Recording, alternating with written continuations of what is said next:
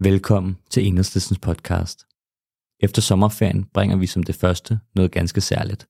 Pelle Dragsted er nytiltrådt politisk ordfører, og her får du hans tale fra pressemødet den 22. juni. I dag har øh, Folketingsgruppen valgt mig som ny politisk ordfører for, for Enhedslisten. Og det er jeg selvfølgelig både øh, glad over og bæret over, og også lidt, det er selvfølgelig også lidt frygtindgydende. Øh, men jeg vil bruge øh, lejligheden øh, i dag til at sige et par ord om, hvordan jeg ser på dansk politik og på, på enhedslistens rolle. Allerførst til, til dig, Maj. Tusind, tusind tak for din indsats i spidsen for vores parti. Det har været en, en meget vigtig tid for enhedslisten. Som du også selv var inde på, så er det en tid, hvor vi har haft tid til uset politisk indflydelse. Jeg er jo gammel nok til at kunne huske dengang, hvor folk ligesom var sådan, enhedslisten, vi havde måske en masse gode holdninger, men vi var ikke så gode til at få dem omsat i indflydelse. Det tror jeg ikke, der er så mange, der mener mere.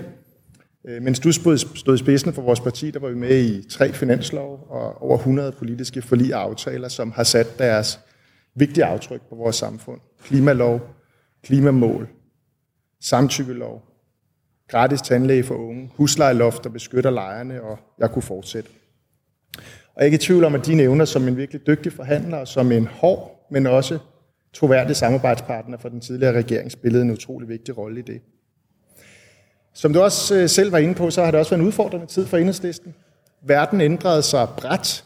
Krigen kom til Europa, og begivenhederne overhalede i en periode vores analyser og løsninger. Øh, og vi fremstod måske forvirret øh, og internt uenige. I dag der står vi på sikker grund. Vi har udviklet vores politik, så den svarer til den verden, vi står i. Og det har du en sindssygt vigtig del af æren for. Sidst men ikke mindst, der har du været en sindssygt vigtig stemme for og håb for en generation af unge, som kræver mere retfærdig klimahandling.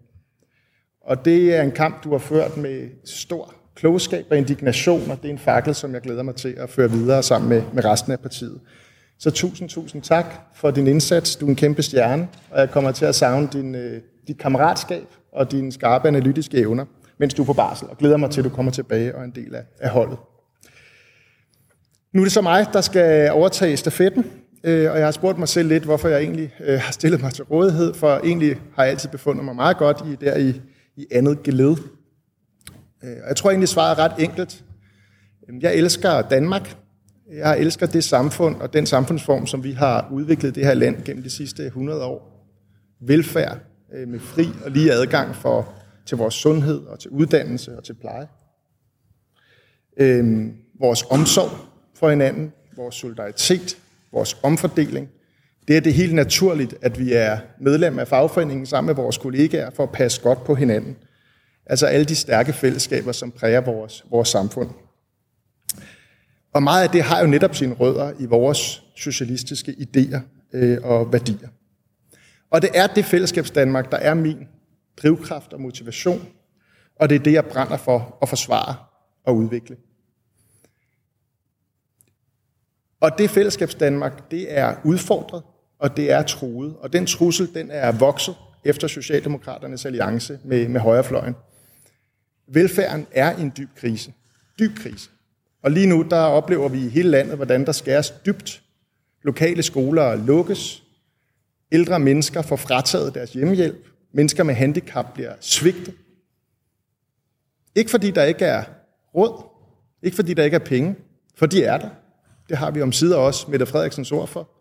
Men fordi vi har en regering, der vil prioritere pengene på skattelettelser, til ejendomsspekulanter, til virksomhedsarvinger, frem for til at sikre værdighed og tryghed i vores øh, velfærd.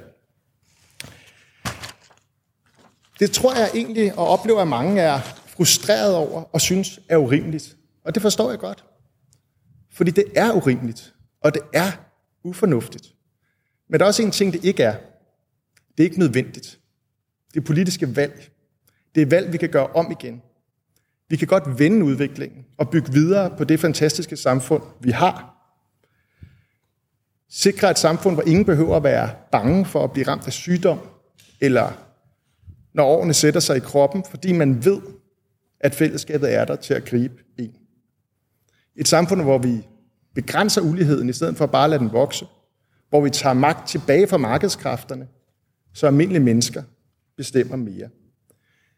Det har vi i Danmark og også de andre nordiske lande vist gennem hele vores historie, at vi kan.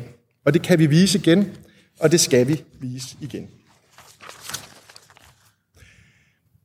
Men hvis vi overhovedet skal have et velfærdssamfund og forsvare og udvikle, så har vi en anden uopsættelig opgave. For klimaforandringerne det er ikke længere fremtid. De sker foran øjnene på os. Og hvis ikke vi handler hurtigt og resolut, så bliver det endnu større konsekvenser, og de kommer til at ramme os skævt. Fordi det er jo almindelige mennesker, som kommer til at bære konsekvenserne, når vi bliver ramt af storme og tørke og oversvømmelser. Det er almindelige menneskers hjem og arbejdspladser og vores økonomi, som vil bære konsekvenserne. Og ja, det er helt afgørende, at den grønne omstilling er socialt retfærdig. Det har vi i enhedslisten ment fra dag 1.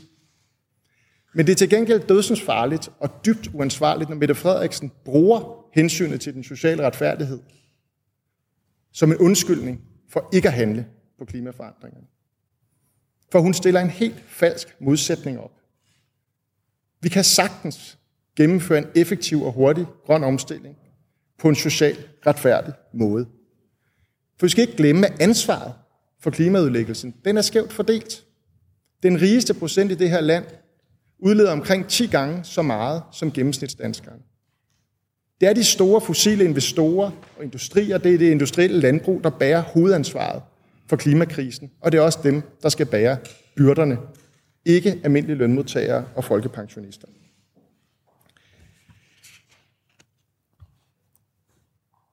Problemet er bare, at med den regering, vi lider under lige nu, der får vi hverken det ene eller det andet. Vi får hverken grøn omstilling eller social retfærdighed. Og det er det, der er forbandet. Men det gør jo kun øh, venstrefløjens opgave øh, endnu vigtigere. Så jeg glæder mig til at komme i gang, og jeg ser frem til samarbejdet med alle de andre partier og partiledere her i Folketinget. Og først og fremmest, og helt særligt, så ser jeg frem til et tæt og fortroligt samarbejde med SF øh, og Alternativet. For efter at Socialdemokraterne er gået til højre, øh, så op, er det min klare opfattelse, at de tre partier, altså SF, Enhedslisten og Alternativet, vi er nødt til at udgøre sådan en slags håbets akse i dansk politik.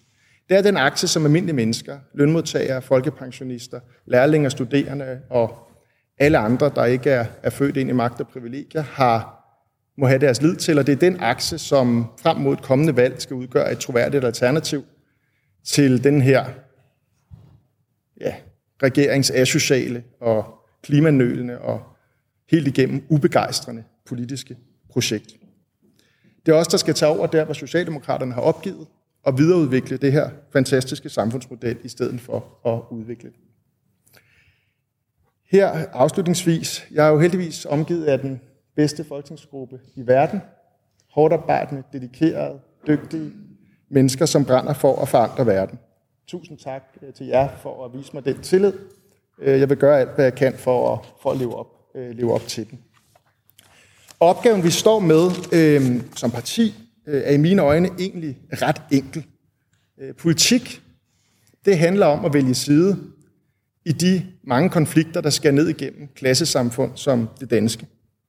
Mellem lønmodtagere og arbejdsgivere, mellem udlejere og boligspekulanter, mellem lokalsamfund og den virksomhed, som vil udlede giftigt spildevand, der hvor deres unger bader. Alle de steder, hvor almindelige menneskers interesser støder sammen med den økonomiske elite. Og vi skal sammen med vores parti sikre, at ingen nogensinde er i tvivl om, hvor de har enhedslisten. At vi altid står på deres side. Over for urimelige arbejdsgiver, over for grådige udlejere, og ikke mindst over for en regering, der vil stjæle deres fridage eller indskrænke deres pensionsrettighed. Enhedslisten skal være et bredt folkeligt parti. Vi skal være arbejdernes parti, lejernes parti, vi skal være de fattige folkepensionisters parti, vi skal være partiet for den lille selvstændige og freelancer. Vi skal kunne samle klimaaktivister og industriarbejdere, akademikere og arbejdsløse, kvinder og mænd, gamle og nye danskere og alle seksuelle minoriteter. For i de store konflikter, der skal ned igennem vores samfund, der står alle os, der ikke er født ind i magt og rigdom, oftest på den samme side. Øh, og med fælles interesser. Og det er de interesser, som enhedslisten er sat i verden for at varetage og forsvare. Det var øh, mit indledende ord, programskrift. Øh, på torsdag afholder vi vores, øh, vores sommergruppemøde, øh, hvor I også øh, hvor vi vil præsentere vores tanker om, om efterårets store kampe, og øh, også om, hvordan vi får en stærkere venstrefløj, for det er vigtigt, men der bliver også plads til nogle, øh, til nogle spørgsmål nu. Jeg kan se, der er ivrighed. Danmarks Radio.